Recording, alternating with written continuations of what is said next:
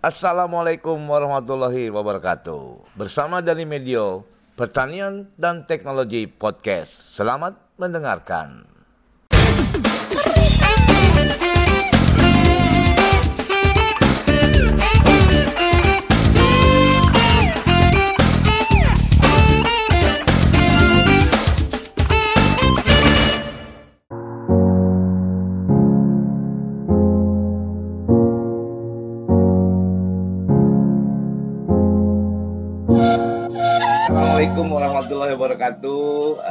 Sobat Tani.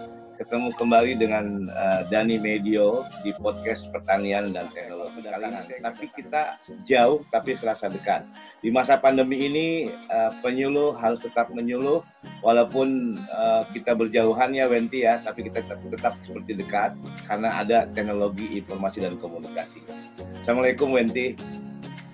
Waalaikumsalam warahmatullahi wabarakatuh. Wah, ini saya senang bisa uh, langsung ngobrol, walaupun kita nggak pernah ketemu, tapi kita ketemu di laptop atau di handphone ya, uh, di udara. Ini kita masa pandemi seperti ini, uh, Wenti, memang pergerakan kita terbatas ya.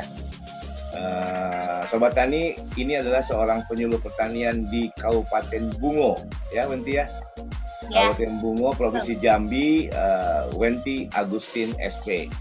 Dan saya sudah mengikuti perjalanannya melalui sosmednya dan uh, dia seorang penyuluh pertanian yang menurut saya inilah yang ditunggu-tunggu oleh uh, Indonesia menjadikan pertanian maju, mandiri dan modern. Di satu sisi dia seorang ibu rumah tangga yang harus mengurus suami dan anak-anaknya, tapi masih dia sempat menyuluh, kadang malam hari bertemu dengan kelompok tani ya Wenti ya? Ya Pak. Oke Wenti, gimana nih? Eh, sekarang kita udah hampir ke lima bulan di masa pandemi ini ya. Bahkan mungkin ada aturan harus seperti ini, harus jaga jarak, harus pakai masker. Itu untuk seorang Wenti penyuluh pertanian ada kendala nggak? Uh, kalau untuk di Kabupaten Bungo, Pak, khususnya uh, kita masih termasuk zona hijau, Pak, masih okay. aman. Jadi, uh, tapi tetap uh, waspada ya, Pak, tetap waspada. Uh, paling tidak protokol kesehatan tetap uh, kita laksanakan gitu. Oke. Okay. Jadi pada waktu uh, kan ini uh, pandemi kita mulai bulan dua ya bulan Februari kalau nggak salah saya uh, akhir-akhir Februari. Nah wilayah kerjanya uh, adalah uh, tempat tinggal saya sendiri gitu. Jadi yang sekarang ini uh, karena dari dari dulu kan Pak uh, seharusnya tuh kan penyuluh pertanian itu tinggal di uh, WKPP Pak okay. tinggal di wilayah kerja penyuluh pertanian agar segala apa ya uh, permasalahan itu cepat uh, cepat tanggap. Jadi mau pertemuan malam mau uh, ada apa pun kita uh, memang uh, jadi posluhnya di rumah pak pos penyuluhnya uh, di rumah jadi karena pos penyuluhnya di rumah sehingga ya saya harus uh, mencerminkan uh, saya seorang penyuluh pertanian. Yang awal saya lakukan adalah uh, pembinaan dulu Pak kelompok taninya. Kita bina dulu SDM-nya Pak. Hmm. karena bagaimana uh, kita akan apa ya uh, mengajarkan teknologi kepada petani. Kalau SDM petani itu belum uh, kita bangun dulu kita kuatkan dulu. Nah jadi yang pertama saya lah ya uh, ibaratnya tuh uh, seperti IPW Pak, identifikasi potensi wilayah dulu. Okay. Apa sih wilayah potensi wilayah? Karena terus terang kan Pak, meskipun tinggal uh, tinggal di sini, kemudian uh, wilayahnya di sini, waktu dulu kan ada PPL lain. Pak, nanti kalau saya ikut-ikutan di sini dikira nyerobot uh, apa lahan lahan teman gitu kan. Jadi uh, waktu itu ya memang memang tidak pernah saya apa ya uh, otak atik lah pak uh, desa ini gitu kan desa tempat tinggal ini. Cuman ya memang kalau untuk uh, rumah untuk apa memang uh, sudah sudah apa ya sudah selalu lah uh, menerapkan uh, seperti apa ya uh, lakukan apa yang uh, kita sampaikan dan sampaikan apa yang kita lakukan minimal begini Pak dasarnya aja lah gitu kan. Jangan sampai kita memberi uh, memberi sesuatu uh, memberi ilmu men-share sesuatu kepada petani khususnya gitu kan tapi kita sendiri tidak melakukan pak. Ketika kita melakukan ketika kita melakukan dan itu menyampaikan itu poinnya tuh uh, apa ya sangat uh, jadi ketika kita apa ya uh, ketika petani bertanya ketika petani kita sudah tahu gitu pak. Ini loh yang saya lakukan gitu loh. Ini loh yang sudah saya lakukan ini gitu kan. Jadi ketika ada pertanyaan ketika bolak-balik mereka apa ya uh, ibaratnya diskusi gini bu kami pernah pengalaman kami begini oh saya pengalaman saya seperti ini malah lebih banyak apa ya pak lebih banyak kita mengetahui gitu nah lebih banyak kita mengetahui saling sharing sesama petani karena kita melakukan itu kita tahu gitu nah jadi ah, petani itu petani itu sekarang bukan dijadikan objek lagi ya Wenti ya. Petani itu ya, sebagai betul. teman sekarang. Oke, teman, itu harus ya, teman ya. dan sebagai partner teman. kita kerja. Nah, ya. Wen, tadi kan karena uh, Wenti ini udah pindah ya, pindah ke lokasi memang yang betul-betul di rumah dan lokasi wilayah kerjanya juga di dekat rumah sehingga itu mungkin ya. uh, artinya memudahkan uh, untuk berkomunikasi dengan petani tentunya ya. ya. Nah, Ben tadi uh, karena di masa pandemi ini karena di wilayah Bungo itu tidak tidak terlalu uh, artinya masih zona hijau ya, sehingga uh, tapi tetap harus mengikuti protokol kesehatan yang ditentukan oleh uh, pemerintah. Nah, Wenti, kenapa sih Wenti? Apakah dulu uh, pengen jadi penyuluh pertanian atau biasanya kan kalau ditanya itu nggak pernah saja jadi penyuluh pertanian gitu ya. Padahal apa memang sudah jalan hidupnya atau memang dan sehingga sampai senti uh, ini oh loh saya saya memang saya suka di penyuluh pertanian. Sepertinya seperti, seperti apa sih Ren sebetulnya kalau? Jadi gini Pak, uh, sebenarnya ya Pak uh, awalnya uh, waktu apa ya uh, sama sekali tidak terpikir pak. Sama sekali tidak terpikir waktu itu waktu kuliah. Kuliahnya juga sebenarnya uh, lebih fokusnya ke kesehatan pak.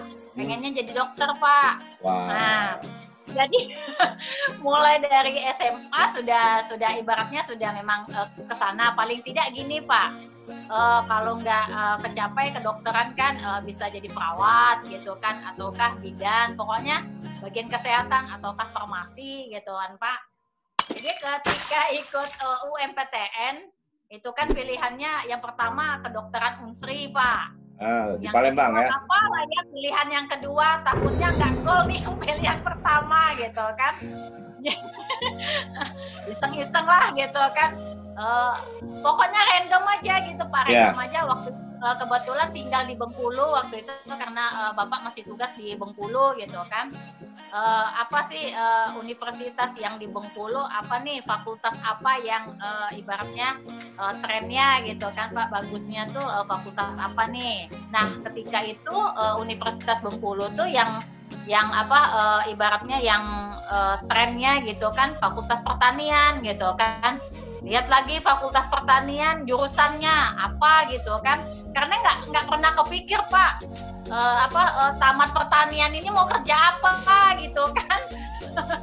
Sama sekali karena memang uh, apa ya pengennya memang uh, kesehatan gitu kan. Keren ya, tidak sama sekali uh, pokoknya pertanian pertanian olah palingan ber, bertani lah gitu kan dalam dalam pikiran saya bertani Cuman ketika itu uh, saya ingat Pak uh, pada saat uh, mata kuliah dasar-dasar agronomi. Yeah. Nah pada saat itu uh, dosen saya uh, Bu Nani itu uh, sempat bilang gini Pak, uh, jangan dikira katanya kan pertanian itu uh, kotor gitu kan. Jadi uh, ada nih pekerjaan-pekerjaan yang nantinya setelah kamu uh, lulus tamat uh, dari apa bangku kuliah ini Nah, salah satunya itu ada di penyuluh pertanian, Pak. Wow. Nah, saya bilang kan penyuluh pertanian uh, kayaknya uh, ini juga kan karena basic orang tua ini tadi kan, Pak, yang ayah seorang yang uh, kalau boleh dibilang kan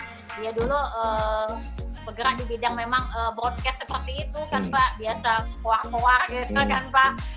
Uh, uh, nyuluh sana sini gitu kan meskipun uh, tidak tidak apa ya tidak spesifik kalau dulu kan pak uh, karena bapak dulu di penerangan pak okay.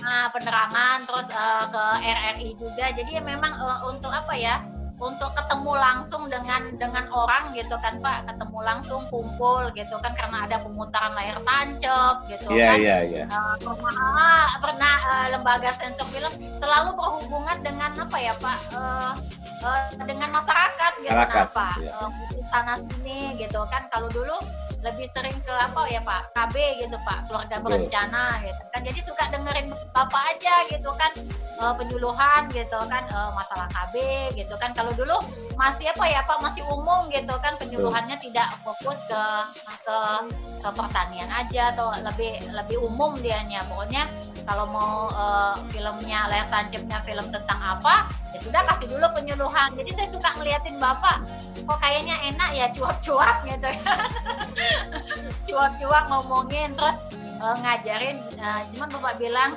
uh, kenikmatan tersendiri itu ketika kita memberikan uh, penyuluhan dan orang uh, mau mengikuti. Nah, Wah, nah itulah kepuasan, itu. ah, kepuasan itu, uh, ada itu kepuasan ah, tersendiri gitu kan uh, untuk bisa uh, apa ya ketika uh, orang lain uh, mengikuti apa yang uh, kita katakan gitu kan. Cuman kata pesan bapak dulu uh, jangan hanya Uh, seperti orang uh, jualan obat gitu kan Pak hanya cuap-cuap saja tetapi kita tidak pernah melakukan. Ya. Wenti waktu uh, uh, walaupun belum pernah ya Pak waktu itu uh, terserah dikasih teman yang waktu ikut pelatihan yang di mana uh, BPTP Jambi gitu yeah. kan saya minta dong gitu kan kalau ada seandainya materi tentang uh, public speaking gitu kan. Ya udah dikasihlah sama uh, teman. Terima kasih Pak Ferry Liwan. Oh ya Ferry ya. Oh ya jadi sebelum Bapak uh, uh, memberikan waktu itu uh, webinar itu ya Pak waktu uh, kita sharing session pertama itu saya sudah baca uh, slide-nya itu Pak PowerPoint-nya yang uh, Bapak kasih waktu uh, ngasih session itu.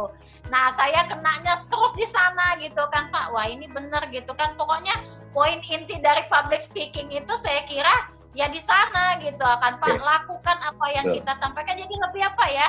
Uh, eh, yeah. Apa pun yang kita sampaikan kalau seandainya kita melakukan itu lebih lebih kuat ininya Pak. Nah, makanya kuat. makanya poin itu poin itu saya masukkan di sesi penguatan Iya. Nah, jadi di samping sesi sesi mental, kemudian sesi uh, teknik, baru sesi penguatan. Wah ini uh, ceritanya uh, karena dulu kan kalau zaman SMA karena IPA bisa milih uh, ke ya. kedokteran, kemudian ke ya, uh, pertanian, nih. Sama, saya dulu juga nggak ada ingin jadi uh, peternak. Akhirnya Pak, karena nggak kesampaian bagian kesehatan, dapat suami orang kesehatan Pak. Pas ya. Oke, di rumah saya lihat uh, juga ada namanya Hana Agriculture House. Itu apa yeah. sih, Wen? Kalau MPMP saya tahu lah, kalau MPMP saya tahu. Tapi seorang Wenti uh, ya mengasah ilmunya itu di rumah berarti saya berpikir sih ada tanaman, kemudian juga menanam mungkin sayuran. Seperti ya. apa sih di rumah Wen? Di rumah Wenti itu ada apa aja? Kalau di rumah, jadi kebentuknya Hana Agriculture House itu Pak, uh, karena kegiatan kita, karena itu tadi Kak kan uh, lokasi wilayah kerja kita sudah di, uh, di rumah, apa, tinggal, ya? alamat rumah sendiri gitu kan. Jadi uh, iseng-iseng Pak sebenarnya kalau sebelum sebelum pindah ke ke wilayah sini juga suka nanam-nanam gitu kan. Cuman kalau sudah kita bentuk uh, seperti itu jadi tempat pembelajaran di rumah Pak gitu kan. Jadi, jadi rumah dijadi, di rumah jadi di rumah dijadikan tempat pembelajaran ya. Ya, tempat wow. pembelajaran juga Pak. Uh, apa saja yang uh, apa uh, yang mereka yang uh, saya pun uh, harus meng, uh, apa mengap upgrade ilmu terus ya Pak. Iya. Karena uh, seorang penyuluh pertanian itu kan uh, harus polivalen ya Pak. Betul. Meskipun uh. saya tidak di bidang peternakan, tapi saya uh, di sini kebetulan Pak uh, lebih banyak ternak sapi lebih banyak Pak. Jadi hmm. saya pun uh, meskipun basic saya agronomi budidaya, nah saya harus tetap belajar nih tentang uh, budidaya uh, apa ini uh, ternak ini Pak betul, uh, betul. sapi kalau di sini paling paling banyak gitu nah Pak okay. walaupun basicnya bukan uh, bukan bukan kepeternakan nah karena banyak uh, ternak kemudian saya lihat uh, kan limbah-limbah ternak itu kok tidak dimanfaatkan begitu okay. kan. Akhirnya uh, akhirnya dengan melihat itu tadi saya bilang tadi kan dengan melihat sisi potensi wilayah kan Pak. Identifikasi dulu kita potensi wilayah seperti apa sih desa kita ini gitu kan. Nah kebetulan desa Wenti ini juga uh, sebagai uh, sentra Pak sentra kuliner untuk uh, oleh-oleh khas Bungo gitu nah Pak oh uh, yang bahan bah bahan bakunya oleh-oleh bahan bakunya apa pisang, pisang. Pak, sale pisang. Oh, sale uh, pisang. Oke. Okay. Jadi nah, dijadikan uh, sentra sale pisang gitu nah, Pak. Nah, jadi okay. Uh, tapi uh, di sini uh, kalau di sini masih pada tahap ini Pak uh, ibaratnya barang uh, mentahnya itu pisangnya masih didatangkan dari luar. Jadi dengan apa ya? Uh, kan insting penyuluh pertanian tuh biasanya ini ya Pak ya, tajam ya Pak. Melihat potensi ini ini kenapa kenapa tidak kita yang menanam gitu kan okay. kenapa tidak kita yang menanam pisangnya kemudian di sini juga ada potensi apa pak e, pabrik tahu pak tahu oh, dan tempe itu ada yeah. tiga tapi kedelai masih juga kita ambil dari luar pak Betul. Jadi, makanya itu e, tergerak hati saya makanya saya menguatkan terus e, kelompok taninya kenapa kita e, maksudnya kita punya potensi e, pabrik tahu, kemudian sale pisang. Yang sale pisang ini kalau saya lihat waktu uh, apa ya pernah pergi ke daerah Sumatera Barat, kok ada sale pisang kita, cuma sale pisang kita sudah ibaratnya sudah diganti mereknya gitu nah Pak. Oke, Sebenarnya jadi... ini uh, pisangnya kita gitu nah kan sampai di sana kok diganti gitu nah.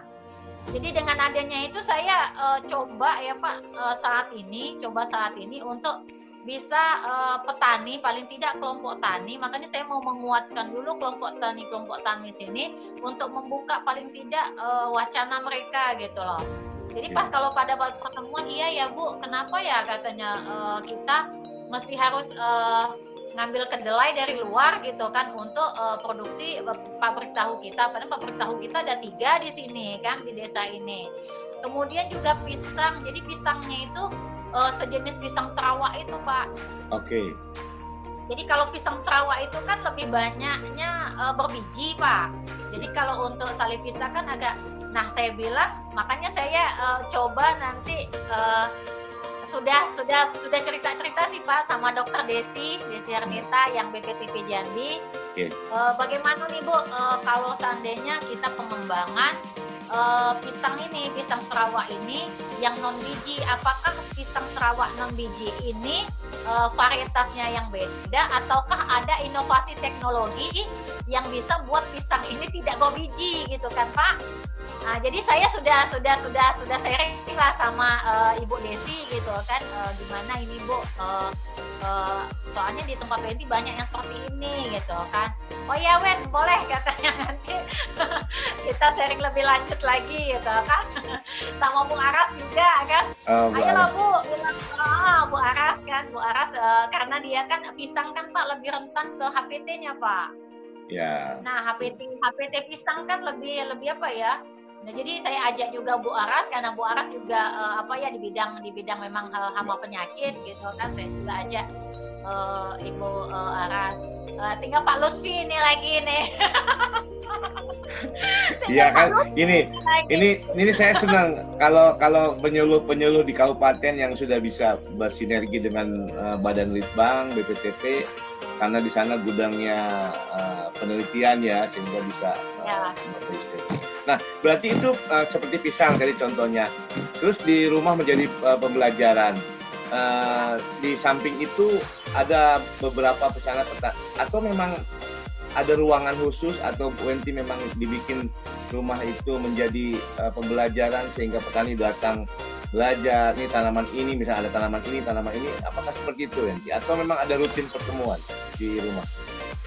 Uh, untuk sementara ini belum ada Pak. Cuma ke, kalau kalau untuk yang uh, apa jadwal belajar itu enggak. Pokoknya yang jelas ketika mereka jadi gini Pak, Wenti kan tinggalnya di perumahan nih Pak di PTN okay. uh. dengan halaman yang kecil gitu uh. kan. Kebetulan ngambil uh, sudut uh, rumahnya paling sudut. Hook, ya. Kemudian ya? ada lapak sekitar uh, uh, tanah kelebihan tanah. Hmm. Jadi di sanalah saya manfaatkan semua Pak untuk uh, ibaratnya di sini tanaman buah-buahan.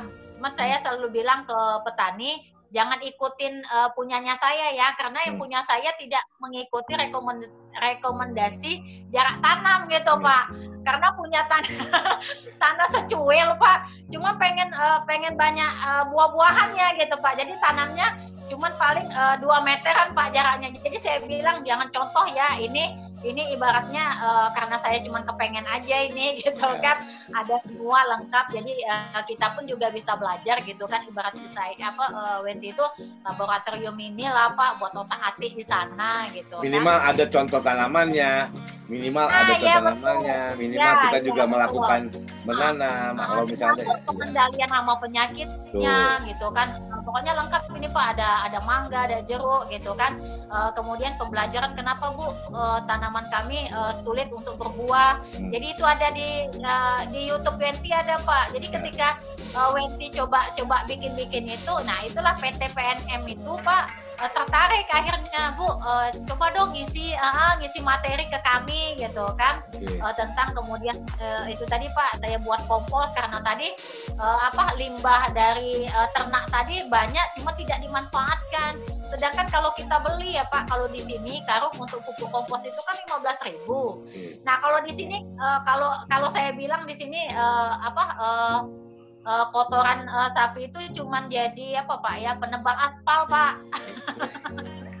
Karena memang tidak tidak dimanfaatkan Pak gitu. Nah, oh kan jadi Wenti manfaat mencontohkan memanfaatkan uh, limbah ternak, nah, kemudian Wenti bikin kompos, Iya bikin kompos. Dikemas. Kalau seandainya dikemas ya, atau karena ada mereka. Kenapa? Dikemas. Pak? Komposnya itu dikemas. Iya, dicoba-coba dikemas gitu kan. Ketika mereka datang ke sini, oh kami lagi lihat lihat tanaman kembang, ya udah sekalian aja pupuk komposnya juga ada di sana gitu kan. Jadi banyak sekaliannya ya Pak. Iya iya iya. Hebat itu itu yang ya. itu yang yang saya ingin ingin juga eh, teman-teman penyuluh itu harus seperti itu. Jadi eh, ketika ya. ditanya oleh petani, ketika ditanya oleh masyarakat yang membutuhkan, kita pernah melakukan itu dan menyampaikan pun eh, kecuali kalau kita nggak tahu. Kalau kita nggak tahu, ya. nanti kita akan cari tahu. Mungkin tanyakan nah. ke peneliti, tanyakan ke yang wah ini hebat sekali nanti. Jarang loh. Tapi memang kalau penyuluh-penyuluh di daerah, menurut saya eh, harus bisa membaca peluang itu jadi ketika potensinya di wilayah itu apa, kita langsung berpikir apa ya harusnya gitu. mungkin bisa jadi usaha, mungkin jadi wah ini ini memang obrolan. Mudah-mudahan Wenti ini jadi bisa didengar oleh sobat tani. Oh ternyata ini. Oke, Wenti, saya juga dengan Wenti juga lagi suka tanaman hias gitu ya. Apa pun ya, gitu. Oke itu ya. itu memang emang semua jadi tanaman buah tanaman apa sehingga tanaman hias pun ganti geluti untuk supaya ya, dapat dapat ilmunya dan dapat uh, ya. manfaatnya ya. Cerita betul. dong Wen.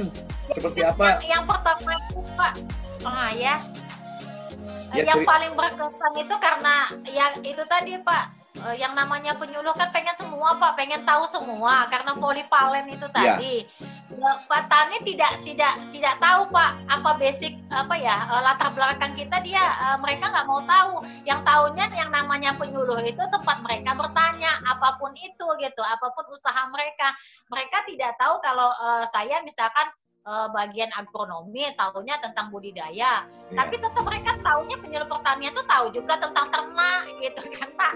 Tahu juga tentang ikan gitu kan perikanan. Tahu juga tentang uh, dianggapnya apa ya penyuluh pertanian itu serba tahu gitu betul, nah betul serba tahu. Dan itu yang terjadi Wen. Nah iya betul itu yang terjadi itu petani itu nggak mau tahu oh Padahal nih Bu Wenti ini kerja di pertanian sebagai penyuluh. Ah, saya mau tanya ini. Padahal background saya iya, peternakan misalnya kan. Tapi kita nggak bisa bilang nggak tahu. Harus kita nah, kasih, ya, kasih jawabannya.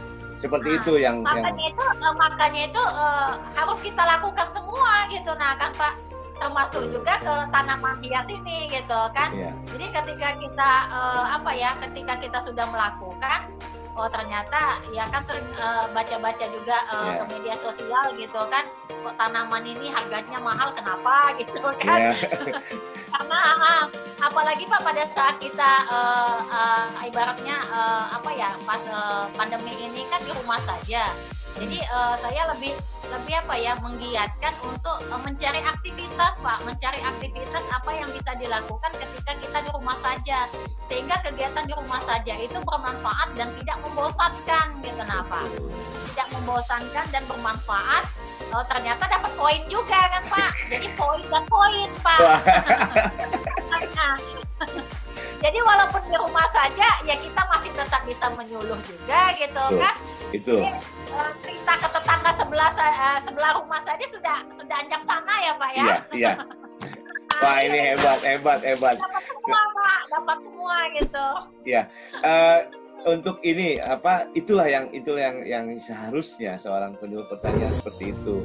Dan membuka kita harus bisa berteman bersilaturahmi dan kemudian kita mendapatkan uh, ilmu itu dari siapa saja. Walaupun itu mungkin dari petani kita dapat informasi yang menjadikan kita kuat dan dan kita tidak bisa. Tadi sekali lagi petani sekarang bukan jadi objek tapi petani sebagai teman kita bekerja. Partner kita bekerja dan kita uh, malah informasi mungkin banyak dari mereka itulah yang bisa kita ya. ambil dan uh, Wenti saya tadi udah ngobrol wah ini kenapa jadi penyuluh kemudian Wenti di rumah juga menjadikan pusat pembelajaran rumah itu sendiri. Dan sekarang uh, tanaman hias juga digeluti kemudian usaha sampai akhirnya menjadi narasumber tentang usaha tadi ya usaha bagaimana membangun usaha kemudian. Wen saya ingin uh, tahu apa sih yang uh, harapan Wenti ini ke depan terutama di tempat UNT dan sebagai seorang penyuluh harus seperti apa sehingga teman-teman yang lain bisa dengar kemudian oh artinya bisa menginspirasi terutama yang muda-muda ya. apa harapan nanti dan untuk untuk penyuluh pertanian Indonesia ini Wah. kalau harapan saya tetap uh, satu Pak lakukan apa yang kita sampaikan dan sampaikan apa yang kita lakukan. Wow. Bagaimanapun uh, apa ya uh, hebatnya kita uh, apa um, menjadi penyuluh pertanian, tapi kalau kita tidak pernah melakukan itu kalau bagi saya nol besar, Pak. Tidak ada tidak ada gunanya gitu. Karena dengan kita melakukan kita lebih enak menyampaikan kepada uh, siapa pun uh, yang yang uh, tidak hanya kepada petani tapi siapa pun uh, ibaratnya bermanfaat bagi orang lain gitu, napa? Iya. Mungkin wow. Pak, cuma poin satu itu saja Pak. Ya. Harapannya berarti berarti ya semua penyuluh pertanian uh, uh, karena kita uh, memang sebagai penyuluh uh, benar tadi Pak public speaking itu, tapi uh, di saat kita public speaking tidak hanya hanya public speaking kita hanya menyampaikan uh, sebuah materi penyuluhan, tetapi harus juga kita uh, melakukan uh, apa yang yang kita sampaikan ini tuh pak jadi jadi melekat betul ya itu kata-kata itu yang nggak pernah lupa ya, ya. oke okay. memang, memang, memang seorang penyuluh pertanian harus seperti itu pak jadi yeah. nol besar kalau seandainya penyuluh pertanian hanya bisa menyuluh tapi mereka tidak melakukan gitu pak ya saya setuju banget nanti dan itu juga uh, alam, saya alami juga jadi kalau saya mau makanya saya belum pernah kalau saya menyampaikan materi itu yang harus saya lakukan dulu. Tapi uh, kalau hanya ya. teori kita juga uh, nggak berani malah saya. Mungkin saya hanya menulis, kemudian kita ambil referensi dari orang, baru saya tulis. Tapi kalau kita uh, menyampaikan sesuatu, seharusnya menurut kami atau menurut saya itu harus kita lakukan terlebih dahulu dan kita minimal kita ya. praktek dulu dan kita tahu. Wow, ini saya malam ini malam ini sobat tani, saya sengaja malam-malam nelfon Wenti Agustin uh, seorang penyuluh pertanian di Kabupaten Bungo, Provinsi Jambi dan saya yakin obrolan kita bermanfaat UNT. Mudah-mudahan ke depan uh, pertanian kita memang uh, maju, mandiri dan modern dengan kualitas penyuluh yang seperti ini. kemarin kemarin saya berpikir wah ini kita harus tetap harus. Baik, Wenti terima kasih nih saya cukup cukup ini udah hampir hampir setengah jam lewat, hampir 45 menit ini kita nggak terasa ya kita ngobrol. Saya berdoa sehat selalu Ibu Wenti Agustin ya, SP. Amin, amin, Iya, dan tetap berkarya. Semoga jadi penyuluh pertanian, Pak. Wah, itu itu yang saya ingin ah, jadi. Iya, Pak. Ya. Harus itu, Pak. Ya, oke. Okay. Terima kasih Wenti. Baik sobat tani, demikian obrolan saya bermakna dengan Ibu Wenti Agustin SP penyuluh pertanian Kabupaten Bungo, Provinsi Jambi. Dengarkan terus podcast saya, Pertanian dan Teologi. Salam Pertanian.